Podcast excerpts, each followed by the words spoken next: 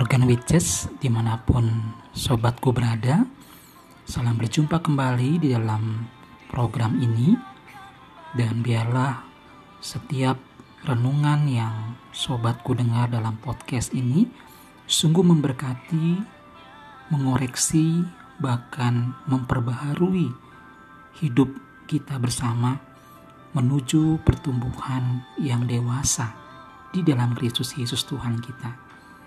Apa kabar sobatku semua di hari ini? Saya berharap kita semua tetap cerah ceria. Tapi bagi teman-teman, bagi sobatku yang saat ini sedang bergeletak lemah karena sakit, biarlah Tuhan sendiri yang hadir menolong dan menguatkan. Bahkan doa-doa kita pun juga menguatkan mereka. Sobatku dalam Tuhan, sebelum kita akan membaca kembali dan merenungkan firman Tuhan, yang merupakan cermin kedua dari Mazmur pasal 106. Mari kita bersama-sama kembali mengangkat hati kepada Tuhan, bersaat teduh di hadapan Tuhan, mempersiapkan diri kita untuk membaca dan merenungkan firman-Nya. Mari kita bersaat teduh.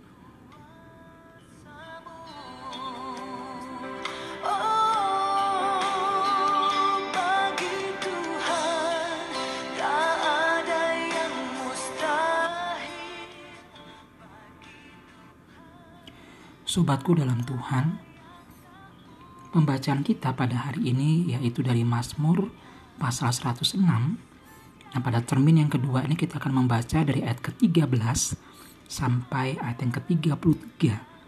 Mazmur nomor 106 ayat 13 sampai 33. Sobatku dalam Tuhan, seseorang yang mengalami atau menderita kekurangan daya ingat atau lupa, bagi sebagian orang mengkategorikannya kalau lupa itu dalam hal-hal yang standar, mungkin bagi setiap kita bisa menerimanya.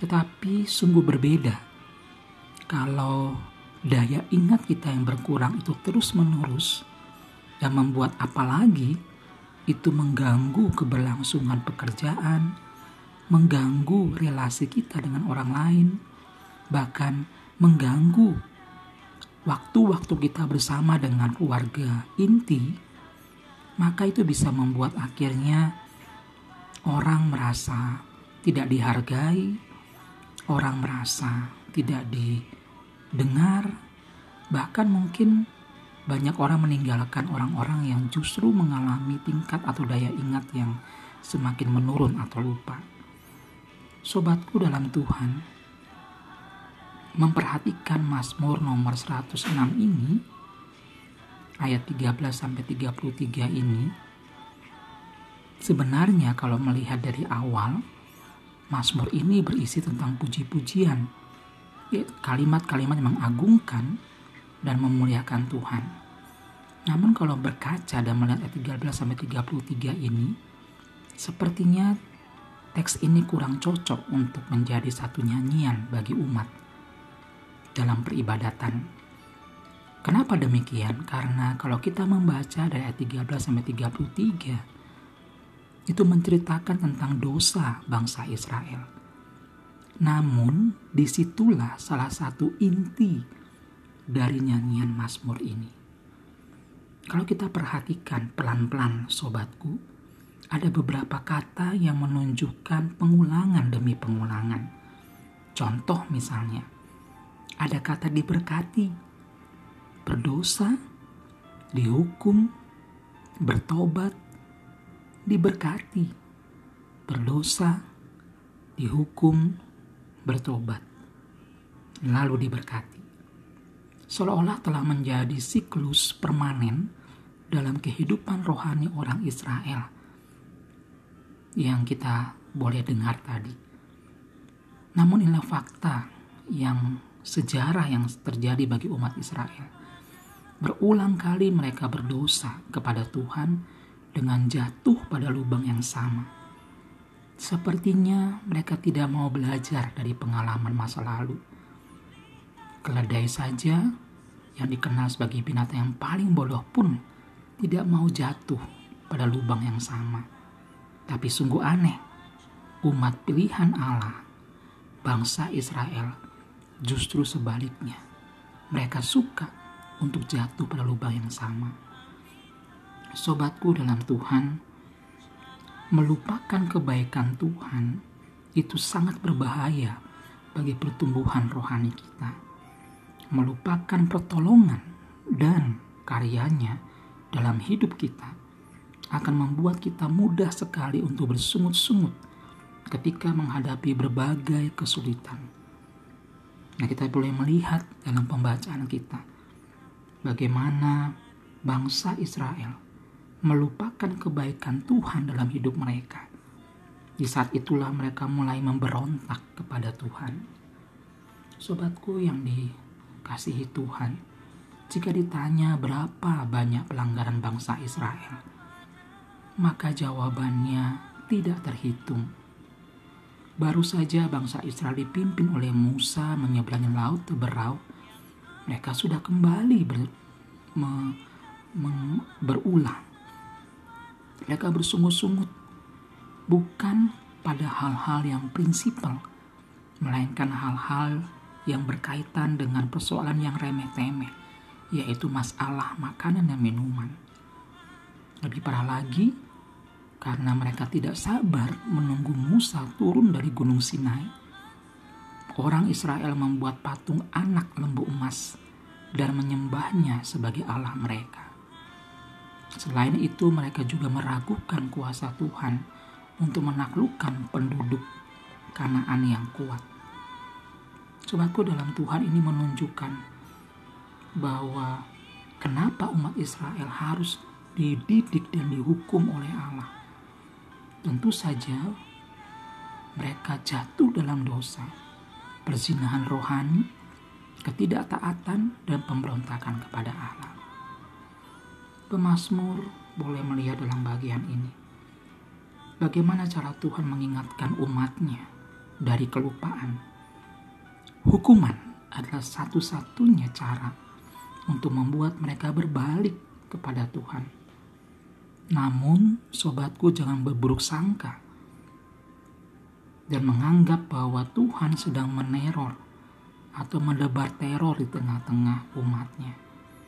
Di satu sisi, hukuman Tuhan selalu dilandasi oleh kasihnya yang tidak menginginkan umatnya makin terjebak dan terperosok lebih jauh ke dalam perbuatan dosa. Sobatku, kalau kita melihat dari pemazmur ini, kita melihat ada sejarah kelam yang dituliskan oleh pemazmur tentang perjalanan umat Israel bersama dengan Tuhan. Seluruh catatan kelam Israel ini dapat juga menjadi cermin buat kita sebagai umat Tuhan saat ini untuk mengintrospeksi diri apakah hidup kita semakin terpuruk dalam dosa atau semakin bertumbuh ke arah dewasa di dalam Tuhan. Sobatku dalam Tuhan, kalau kita melihat dalam hidup kita, Apakah kita masih bersungut-sungut karena doa kita yang belum dijawab oleh Tuhan? Atau mungkin tidak terjawab sama sekali? Apakah kita juga sudah mulai ragu kepada Tuhan karena kesulitan hidup yang tidak kunjung usai? Bagaimanapun sobatku, ingatlah kebaikan Tuhan dan jangan melupakan pertolongan Tuhan.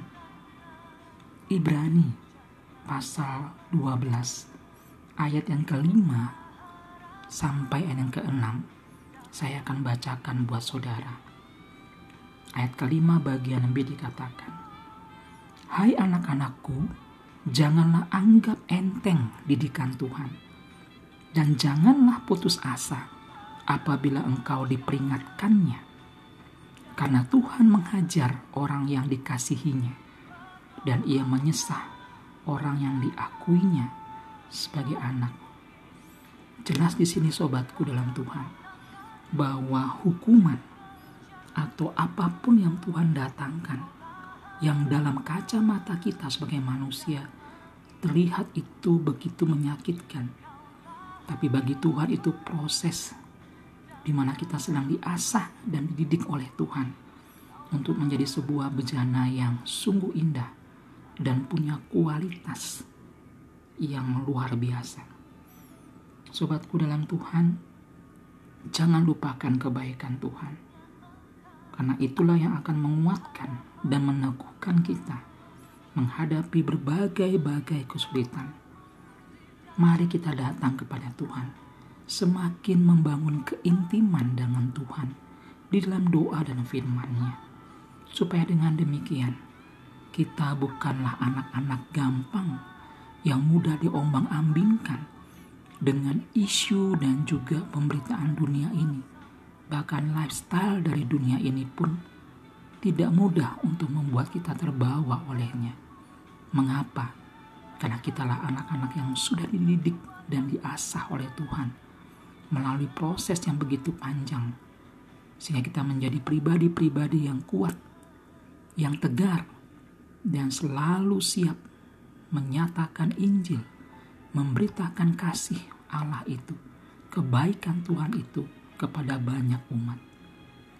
Marilah sobatku yang dalam Tuhan, hari ini kita punya komitmen untuk menceritakan segala kebaikan Tuhan dan menjauhkan diri dari segala macam hal-hal yang bisa membuat Allah murka. Bila firman Tuhan pagi ini menolong setiap kita untuk menjadikan Tuhan seperti tema pagi ini. Ingatlah kebaikan Tuhan. Mari kita senantiasa mengangkat hati kepada Tuhan, bersyukur dan mengingat segala kebaikannya. Karena itulah akan menguatkan saudara dan saya melewati hari ini dan hari-hari selanjutnya, walaupun dengan penuh tantangan dan cobaan. Kita percaya bersama dengan Tuhan kita mampu melalui semuanya itu. Terpujilah nama Tuhan. Amin.